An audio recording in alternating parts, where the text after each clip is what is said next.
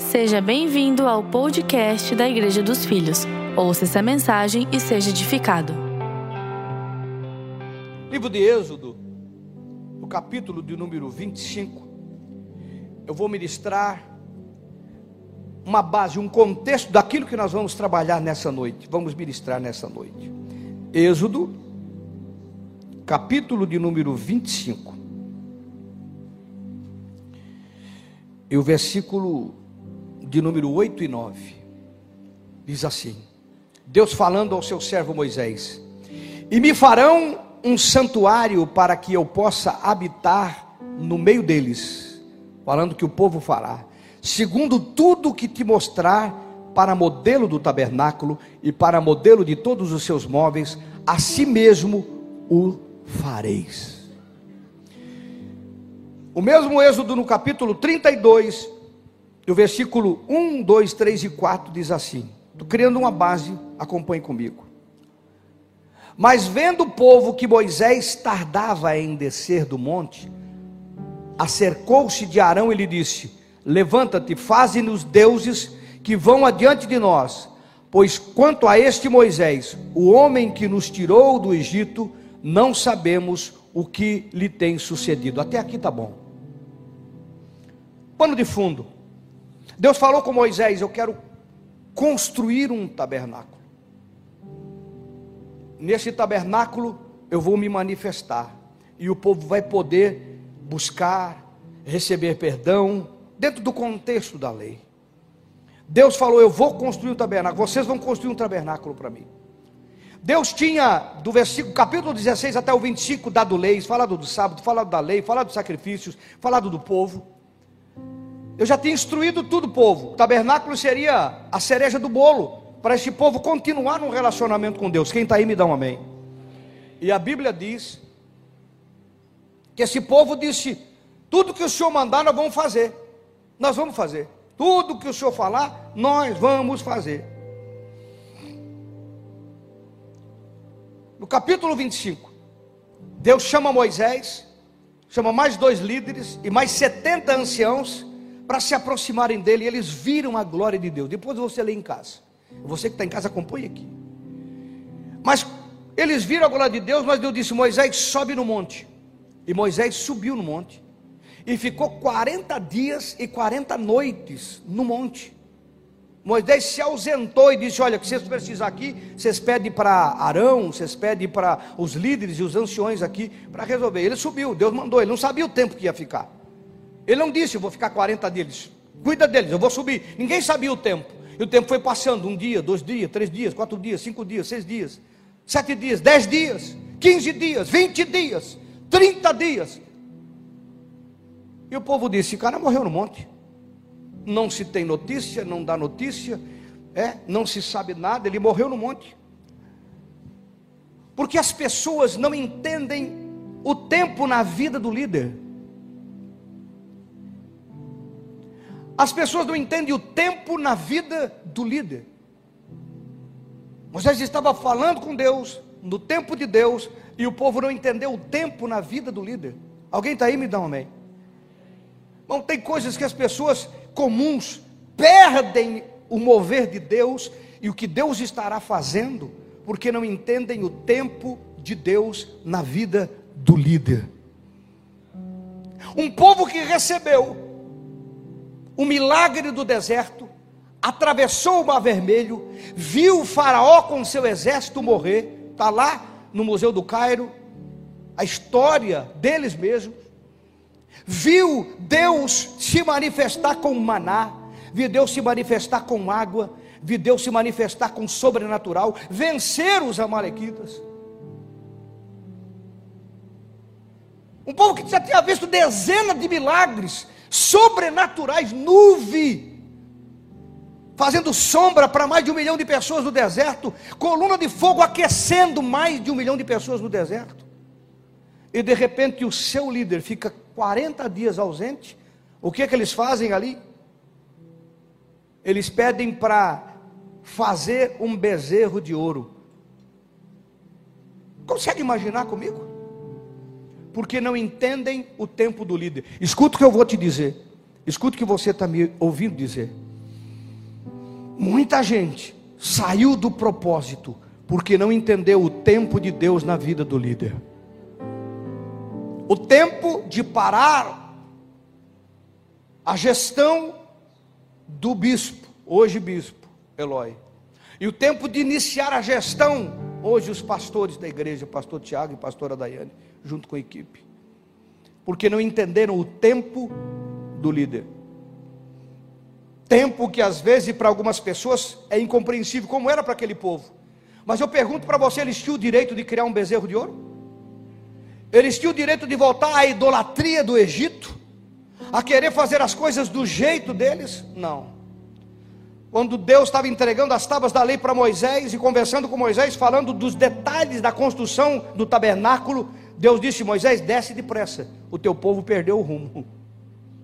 E Moisés largou tudo, pegou as tábuas, saiu descendo, chegou lá embaixo, o bezerro estava feito, a festa estava feita, Moisés quebrou a tábua da lei e mandou fazer justiça a todos os idólatras que tinham se levantado contra o tempo de Deus e morreu muita gente no arraial. No Velho Testamento era dessa forma, no tempo da lei era dessa maneira. Só para você entender, muita gente morre espiritualmente porque não entende o tempo de Deus na vida do líder. Quer mais um exemplo? Deus falou com Elias: Você vai ungir para ficar no seu lugar.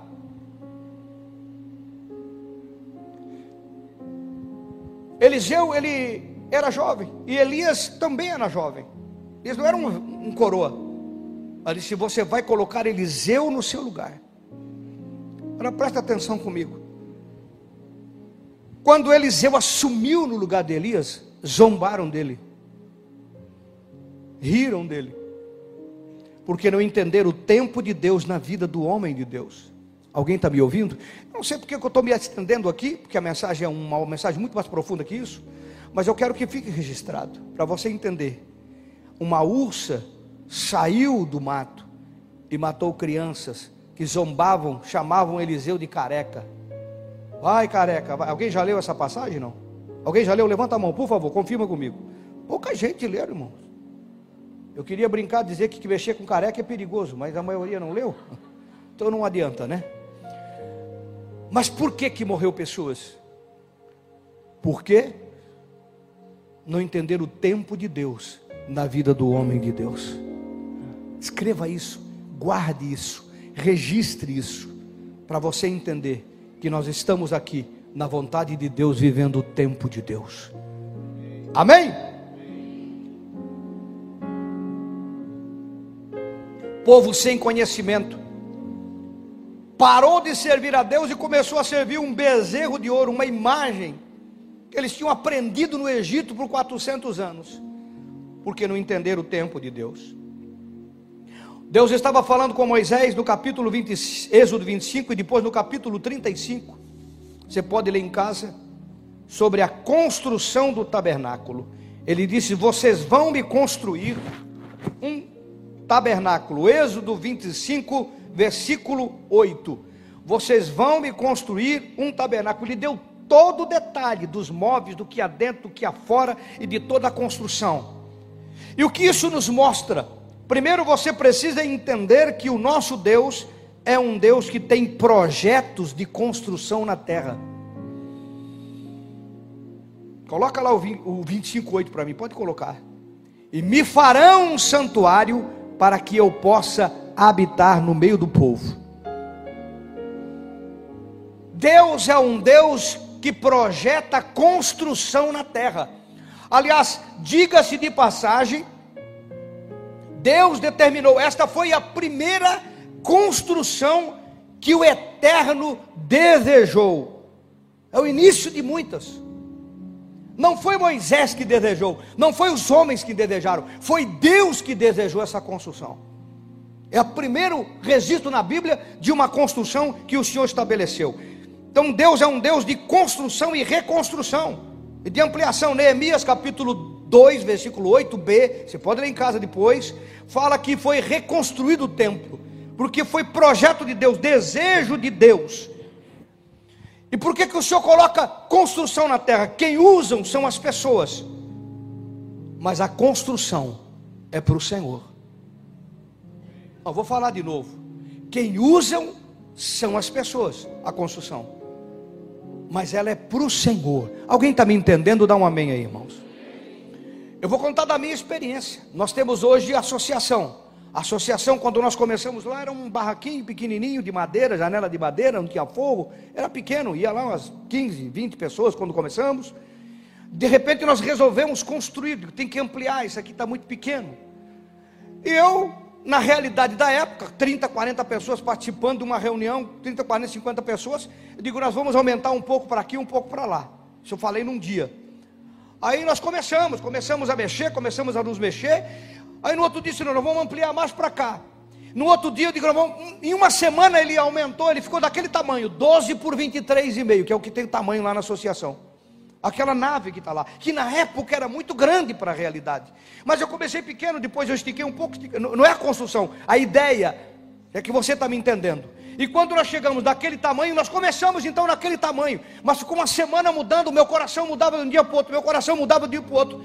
Aí quando nós começamos a construção, e como levantamos a parede, aquelas paredes, 12 por 23, uma Leonida já partiu com o senhor. Ela chegou para mim e disse: Agora sim, digo, agora sim o que, irmão? Não, era isso que Deus me mostrou no sonho. Eu digo, como é que é? É, Deus tinha me mostrado o senhor ia fazer pequeno, agora está no tamanho que Deus mostrou. A senhora não falou nada para mim? Alguém está indo? Porque Deus é um Deus de projeto e construção na terra. Deus já tinha o projeto. Eu ia começar pequeno, ele foi ampliando, foi ampliando, foi ampliando, até ficar no tamanho que tinha que ficar para aquela realidade, para aquele tempo, e vidas foram alcançadas e transformadas naquele lugar. Muita gente foi abençoada naquele espaço. Alguém está aí não? Então, diga comigo: o eterno tem planos com construções na terra. Diga, são as pessoas que usam, mas a construção é para o Senhor. Tabernáculo foi o primeiro. Eu gosto do início, já viu que eu já preguei aqui sobre início, sobre muita coisa. Eu gosto da origem, porque a origem nos dá o propósito. Deus é um Deus de propósito de construção. Ele é um Deus que coloca ações no construção. Segunda coisa que eu quero que você aprenda: o projeto do eterno foi dado ao líder. Deus não falou com as pessoas, ele passou as orientações para o líder, que era Moisés. Êxodo capítulo 25, de novo, versículo 1 e 2, 8 e 9. Vê o que diz ali: E me farão um santuário para que eu possa habitar no meio dele. O versículo 1, 25, 1, coloca lá para mim. Disse o Senhor a quem? a Moisés. Disse o Senhor a Moisés, versículo de número 2: Fala aos filhos de Israel que me tragam oferta de todo homem cujo coração mover para isso, dele recebereis a minha oferta. Versículo 8. Isto. E me farão um santuário para que eu possa habitar no meio deles. Versículo 9 segundo tudo o que eu te mostrar, para modelo do tabernáculo e para modelo de todos os seus móveis, assim você vai fazer. Era Deus que estava dizendo para Moisés: vocês vão me fazer um tabernáculo. Diga para o povo que vocês vão me construir um tabernáculo. Vão construir e eu vou dar o um modelo, porque eu quero que construa. Mas Deus falou com quem? Falou com Moisés. Tinha mais de um milhão de pessoas no deserto. Tinha Arão, que era o irmão dele. Tinha a irmã dele, que tinha uma influência muito grande, que foi babá dele quando era criança, Miriam. Tinha mais Ur, que era um, uma, uma personagem importante na liderança daquela nação. Tinha os anciões, os príncipes das tribos. Mas Deus falou com o líder. Porque no que diz respeito à construção, Deus fala com o pastor. Às vezes você não compreende. Às vezes você até nem concorda. Eu vou dizer uma coisa para vocês: Deus falou para o povo que era para se envolver com a, a construção do templo. Mas teve muita gente que disse: para que isso? Nós estamos no meio do deserto, estamos caminhando, estamos numa batalha constante. Para que fazer esse negócio para montar e desmontar? Tem, tem gente que acha que pode ter sido da cabeça, porque Deus não falou com o povo, e o povo não falava com Deus. O povo tinha que crer que o líder que eles tinham tinha um chamado, e que o que Deus colocou no coração tinha que ser feito. Alguém está me ouvindo, meu irmão? Tinha que ser feito. Isso é reconhecer a liderança, isso é reconhecer que Deus fala através da liderança. Porque Deus fala com o pastor, com o líder. E o povo participa porque crê que Deus fala com o seu pastor. Alguém está aí? Me dá um amém. Terceira coisa que aprende na construção do tabernáculo é que o objetivo do eterno nas construções materiais é a edificação espiritual. O prédio é material, a construção é material, mas o propósito é espiritual. Diga comigo, toda construção tem um propósito espiritual. Agora, só os que vão para o céu, toda construção tem um propósito espiritual. Mas as pessoas não, não entendem isso. Eu coloquei aqui de pano de fundo, Êxodo 35, tá? Êxodo 40, me perdoe, Êxodo 40, versículo 36 ao 38, para entender, embasado o que eu estou falando. Olha bem, Êxodo 38, Êxodo 40, 36 ao 38. Nessa velocidade eu vou ter que ler aqui, senão eu não vou conseguir. Eu acho que. É? Deixa eu abrir aqui o Êxodo 36.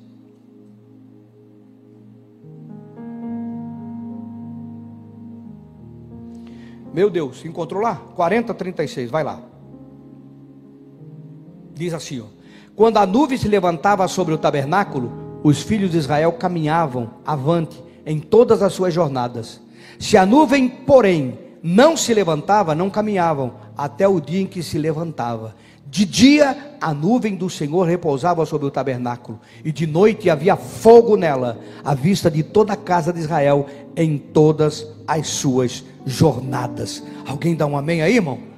Porque o tabernáculo era referência espiritual. Você sabe que nuvem na Bíblia é referência ao Espírito Santo que nós cantamos e adoramos aqui no começo da mensagem.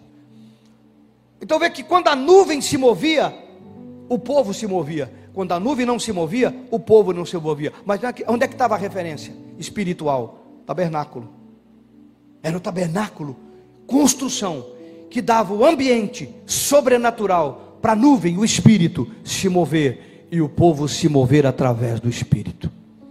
Mamão, eu tenho falado sobre isso. Às vezes as pessoas não compreendem que o Espírito Santo não é só para alegrar o nosso coração. O Espírito Santo não é só para falar em língua sobrenatural dos anjos. O Espírito Santo não é só para que a gente é, tenha um relacionamento pessoal com Deus. O Espírito Santo ele te dá ideias, ele te dá direções, ele te dá instrução ele te avisa sobre perigo, ele te avisa sobre coisas ruins, ele te inspira sobre coisas novas, ele te dá sabedoria. Nós vamos ver isso aqui, nesse contexto que estamos tratando. Então o Espírito Santo se move quando o tabernáculo é construído. A construção é material, mas o propósito é espiritual. Alguém está aí, me dá um amém. Que você compreendesse isso e que você compreendesse que toda construção tem um propósito espiritual.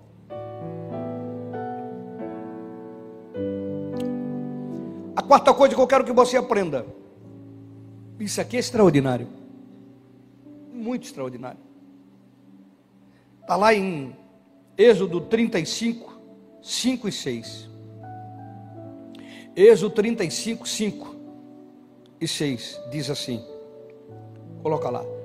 Tomai do que tendes uma oferta para o Senhor, cada um de coração disposto, voluntariamente atrará por oferta ao Senhor ouro, prata, bronze, estofo azul, púrpura, carmesim, liu fino, pelo de cabra. O cetro vai falar pedras preciosas, está lá, ó, peles de camelo, tinta vermelha, peles finas, madeira de acácia, azeite para iluminação especiarias, óleo da unção, incenso aromático, pedras de ônix e pedras de encate para que a estola sacerdotal e para o peitoral. Deus pediu ofertas específicas várias. Agora o que me chama a atenção, irmão, o mistério de um Deus que para o seu povo, presta, presta bem atenção você que está em casa, para o seu povo, ele providenciou maná que veio do céu. Todos nós sabemos disso. Todo 40 anos vinha maná do céu. Para o seu povo, ele providenciou água que saía de uma rocha, que andava com eles a rocha. Para o seu povo, ele providenciou carne. As godornizes vinham na altura que dava para pegar com a mão, eles pegavam com a mão, matavam, limpavam e comiam. Carne, água, maná que fazia o pão. Para o seu povo, ele providenciou, vou ler junto com vocês, roupa. A roupa não envelheceu por 40 anos. Pensa você comprar uma roupa por 40 anos. Eu fiz uma propaganda da Casa Sofia de manhã. É, eu me lembro que eu comprei uma calça na Casa Sofia que eu tive que dar, que aquilo não acabava nunca. Parecia de plástico aquilo, eu tive que dar, porque não acabava, não dá para trocar nunca. São muitos anos atrás, eu não sei se é assim hoje, né? Depois vou pegar o merchan da Casa Sofia lá. Alguém está aí, não? A roupa não envelhecia. Preste atenção, irmão. 40 anos de deserto, a roupa não envelhecia. O sapato, está na sua Bíblia, crescia com o pé. Mas ninguém dá um glória a Deus aí, não é? Ninguém dá um aleluia, ninguém está crendo na Bíblia mais, ninguém acredita no que Deus pode fazer. Ele fez e faz. Ele continua o mesmo Deus, ele disse: Eu sou o mesmo, sobrenatural. Deu comida, deu roupa, abençoou, deu carne, cuidou. Ainda tinha uma nuvem que protegia do sol. Ainda tinha uma nuvem à noite, porque o deserto tem dois picos: de, de dia é muito quente, de noite é muito frio. Tinha uma coluna de fogo que, além de aquecer o arraial de Israel, ainda afastava aqueles bichos peçonhentos que é, é, no deserto é cobra, é escorpião e outros bichos venenosos. Afastava, porque o fogo afasta esses bichos. Protegia, guardava, aquecia. Um Deus que deu tudo. E na hora de construir, ele disse: Agora eu preciso de oferta. Como assim? Um Deus que multiplica. Um Deus que poderia transformar a pedra em ouro, como transformou a água em vinho, como multiplicou o pão, podia multiplicar o ouro, mas ele não multiplicou, não fez. Na hora de construir, ele disse: eu sou o Deus que abençoa o seu trabalho, eu sou o Deus que abençoa a sua vida, eu sou o Deus que abençoa a sua família, eu sou o Deus que protege, que guarda, que estende a mão, que abençoa a sua casa, que abençoa os seus filhos, que abençoa os seus bens, que multiplica as coisas da sua vida. Mas na hora de construir, eu quero a sua oferta. Você está acompanhando comigo o raciocínio? O Deus que poderia fazer não o fez porque na hora que é para fazer algo para Deus, Ele quer saber se nós cremos realmente e confiamos. Neemias, no capítulo 9, no versículo 19 ao 21, não vou ler, está escrito tudo isso que eu falei: a comida, a carne, a roupa, a nuvem, o crescimento do sapato, está tudo lá em Neemias capítulo 9, versículo 19 ao 21. Não lê agora, lê depois. Agora você está me ouvindo. Mas na hora da casa espiritual, na hora da construção, o Senhor requer de nós oferta. Eu fico pensando, como é que tem gente que tem problema com oferta ainda hoje? Hein? Como é que você pode querer se relacionar com Deus que pede oferta? Porque não foi Moisés que pediu, foi Deus. Não foi Moisés que falou, povo, vamos contribuir, foi Deus. Não foi Moisés que especificou o que era, foi Deus. E daí você vai ter problema com Deus? Como que o cristão, o filho e a filha de Deus, pode ter problema com a oferta? Não gostar de ouvir sobre o assunto, não querer ouvir sobre, não querer crescer no conhecimento ou sobre o fato que ele não conhece Deus ainda. Ele ainda não conhece as coisas de Deus e não sabe como é que funciona o reino de Deus. O Deus, na primeira construção na terra, que representava um espaço espiritual para os seus filhos, ele disse: Eu quero que você oferte. Eu peço que você oferte. Agora você viu como é que ele falou? O homem, a mulher que voluntariamente. Por que Deus não quer uma oferta que não seja voluntária? Porque Ele quer de você um coração que o ama eu aceitarei do voluntário, ninguém é obrigado. Deus nunca obrigou e nunca vai obrigar. E sabe o que me chama a atenção aqui? Não houve aqui promessa de devolver, não, de multiplicar. Primeiro houve o interesse de entregar. E sabe por quê? Porque o povo já sabia de quem tinha recebido. Acompanhe comigo. Quando Deus pediu ao povo ofertar e se envolver com a sua construção, algo sobrenatural aconteceu. Presta atenção comigo. Eu estava pregando de manhã, o irmão veio no final, me abraçou, chorou, disse: Agora eu entendo. Agora eu entendo. Digo, o que, meu irmão? Agora eu entendo. O quinto ensinamento dentro da construção do tabernáculo. Êxodo, capítulo de número 35. Êxodo 35, versículo 30 ao 35. Presta atenção. Êxodo 35, 30. Disse Moisés aos filhos de Israel: Eis que o Senhor chamou pelo nome Bezalel, filho de Uri, filho de Ur, da tribo de Judá.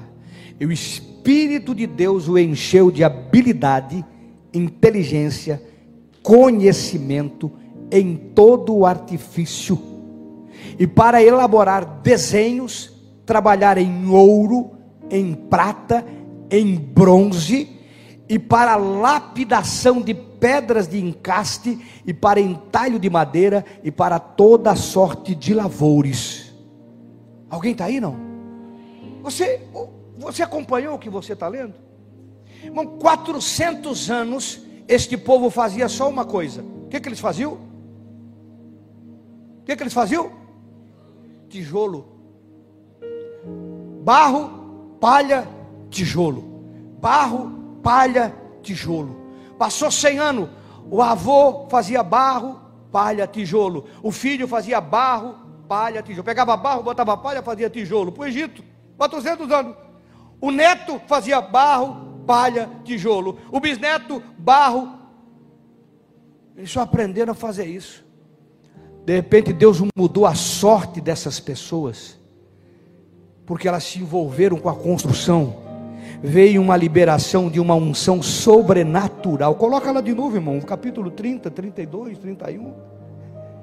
Ele disse: Eu vou colocar sobre a vida desta pessoa que se envolve na construção uma unção de sabedoria e ela deixou de ser apenas um fazedor de tijolo e aprendeu a trabalhar com ouro, aprendeu a trabalhar com madeira, aprendeu a trabalhar com tecido, costureiro. Lê depois em casa com calma.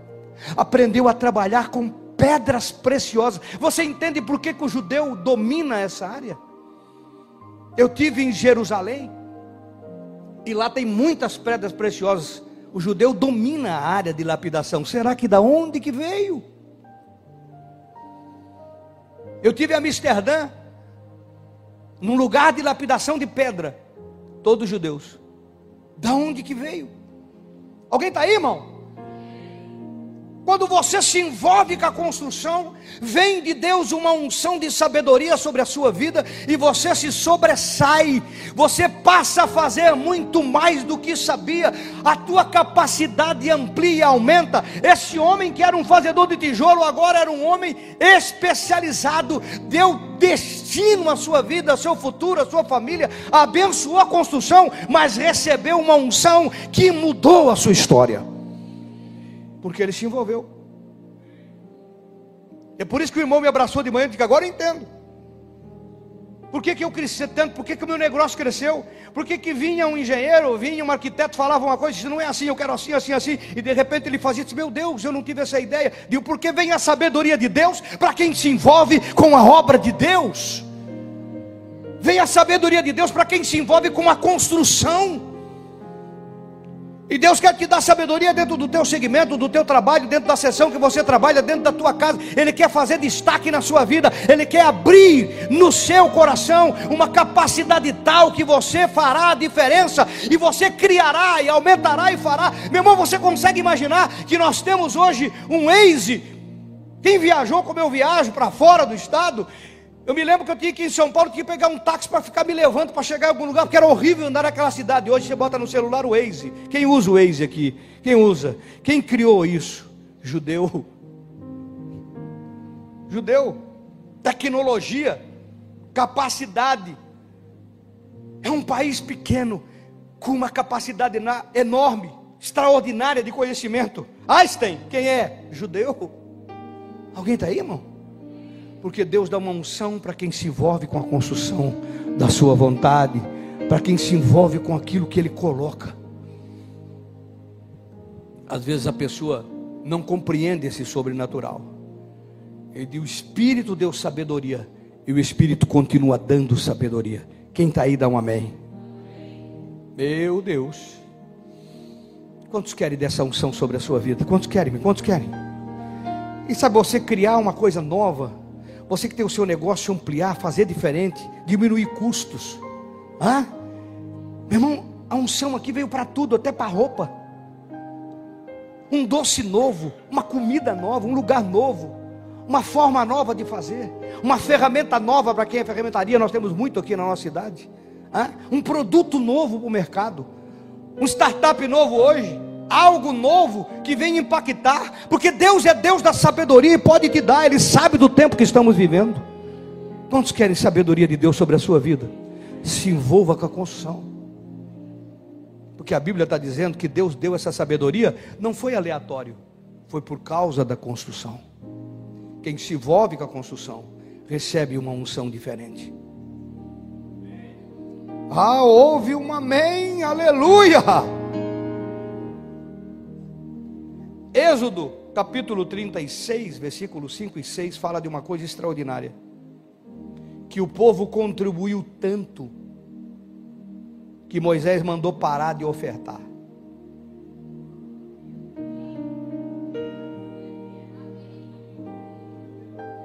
Está lá, ó, Êxodo 35, 5. E disse a Moisés, e disseram a Moisés: O povo traz muito mais do que é necessário para o serviço da obra que o Senhor ordenou que se fizesse. Então ordenou Moisés, e a ordem foi proclamada no arraial, dizendo: Nenhum homem e mulher faça mais obra alguma para a oferta do santuário. Assim o povo foi proibido de trazer oferta alguns avarentos vão dizer: Que igreja é essa, pastor, que eu quero ir lá? É a igreja que já contribuiu tanto que não precisa. Por que, que esse povo fez tanto, mais do que foi necessário? Primeiro, eles entenderam que estavam participando de uma obra que o Senhor queria. Sabe por que tem pessoas que não contribuem para a construção? Porque ela não acredita que é espiritual, ela não acredita que Deus está por trás disso, ela não acredita que vai abençoar pessoas, ela não acredita nessas coisas. Por isso que ela não contribui, não faz diferença para ela, não é para Deus, ela não entende que Deus está junto nisso. Ela acha que é coisa humana, terrena, e não de Deus, e não espiritual. Esse povo pensou: eu vou ficar fora do propósito do eterno? Eu vou ficar fora de participar da construção que Deus colocou no coração do seu servo? Não. O que é de Deus, eu estou junto. O que, que tem em casa? Presta atenção. Por que, que esse povo deu tanto que teve que mandar parar? Porque eles reconheciam que os seus recursos vinham do Senhor. Lembra que eles foram escravos por 400 anos? E eles nunca tiveram nada, não tinham nada. De repente, eles saquearam o Egito, foram abençoados. Eles sabiam por que estavam fazendo. Eles sabiam de onde Deus tinha tirado eles, irmão. Alguém está me entendendo aqui, irmão? Conta uma experiência que alguém teve no grupo, no GC. Quem participa de um GC aqui? Levanta a mão bem alto, quero ver. E tinha uma pessoa nova, primeira vez no GC, não cristã, foi convidada, estava lá. E daí na hora do GC tem uma lote e tem oferta. Todo GC tem oferta. E naquele momento, aquele irmão, o líder, disse: Olha, vamos ofertar agora aqui. E o novo, que tem uma compreensão errada, como a maioria das pessoas tem, ele chegou e disse: É, eu queria saber para onde vai esse dinheiro aí que vai no malote, lá para a igreja. Aí o líder, que teve uma experiência de transformação, ele disse: Olha, para onde ele vai agora, não me preocupo porque está na presença do Senhor. Agora, para onde ele ia, sim, eu me preocupava, porque ele ia para o vício da bebida, ele ia para o vício do cigarro, ele ia para o vício das drogas, ele iria para o meretriz, ele ia para a prostituição. Agora eu estou entregando para o meu Pai, para o meu Deus. Eu sei da onde Ele me tirou. E a pessoa entendeu. Tem gente que fica preocupado, irmão, para onde vai, como vai, e não entende que aonde ia. Às vezes as pessoas chamam os crentes de fanático. Fanático nós? Fanático é o cara investir com um carnezinho todo mês por causa de um time de futebol para criar uma arena, um estádio para ficar brigando com os outros, que é o que se vê o tempo todo na televisão. Isso é fanatismo. Alguém está me entendendo? Dá um amém. Isso sim é fanatismo. Todo investimento aqui é salvação, é transformação, é crescimento, é mudança de vida, é vida transformada, é família restaurada, é filhos abençoados, é Deus se manifestando na vida de pessoas para o bem sempre para o bem. Por isso que esse povo, meu Deus, eles contribuíram até dizer: para, tá bom. Por que mais eles fizeram? Porque eles acreditavam que o Deus que proveu iria prover de novo. Quando você participa, você entende que você entrega e Deus vai prover de novo. Por que que fizeram? Porque que tiveram prazer em participar de uma obra que abençoaria outras gerações.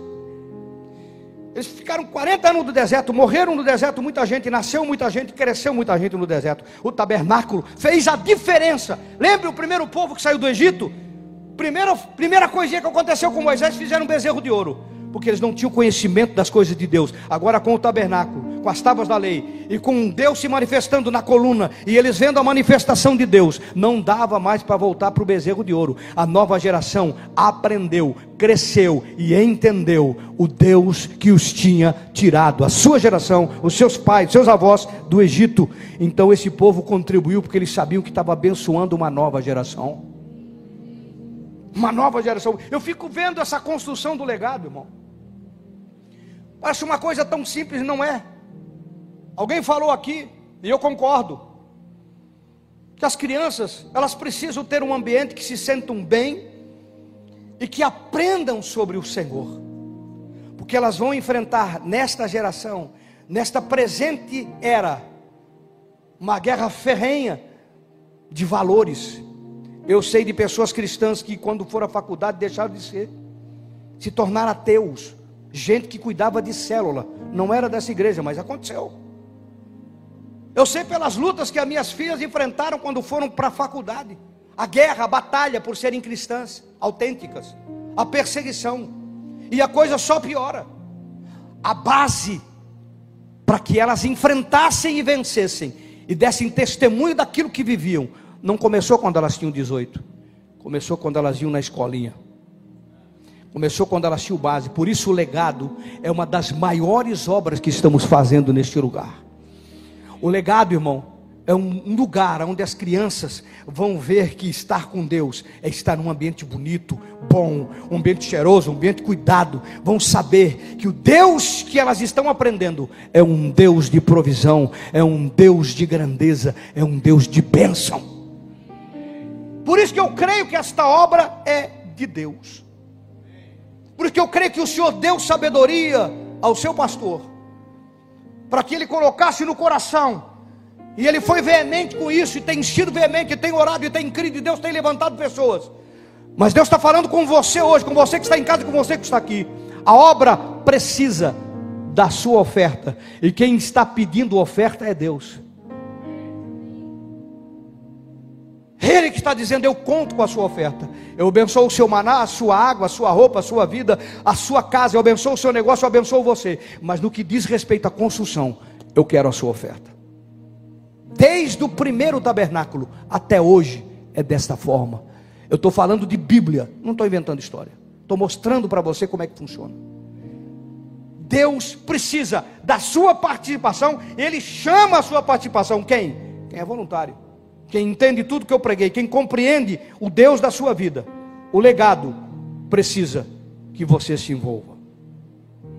Todos vocês que têm um coração movido pelo Espírito Santo pelo Senhor.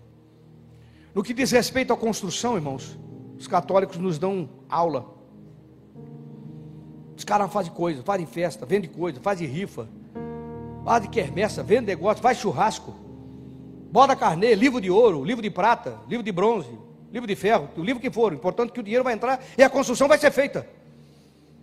E os crentes às vezes não compreendem que Deus está te dando a oportunidade de te dar sabedoria, e de fazer parte da história do que Ele está fazendo, porque nós passamos, mas vidas e vidas e vidas e vidas serão alcançadas. Crianças que entrarão ali pequeno, daqui a pouco se tornarão jovens e adultos, e a base que nós demos para eles, deu a eles a compreensão de um Deus tremendo e sobrenatural. Uau! Fica de pé no seu lugar.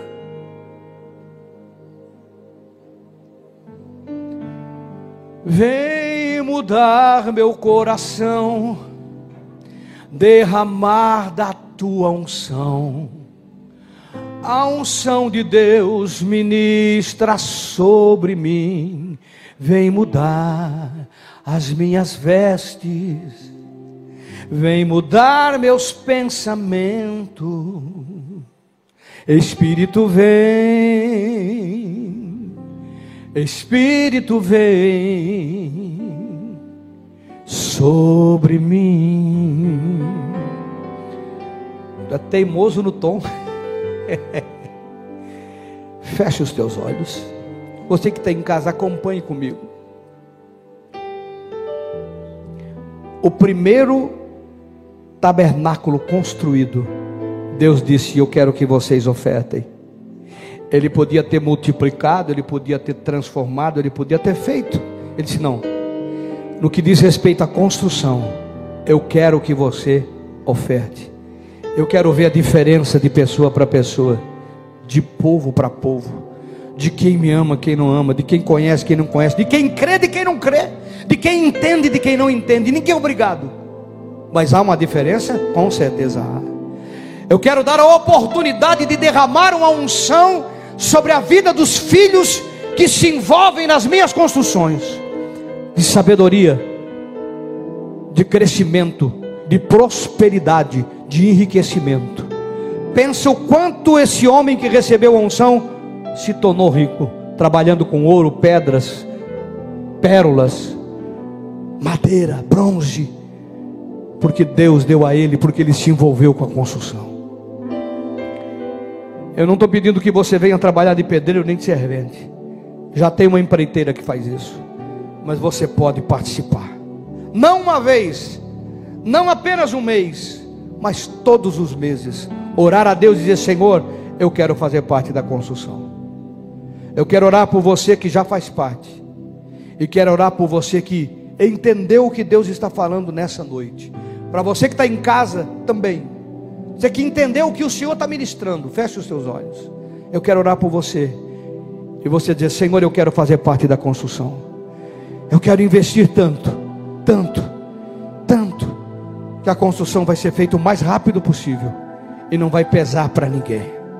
Você que quer participar e já participa, levante a sua mão. Eu quero orar por você. Levante bem alto, bem alto.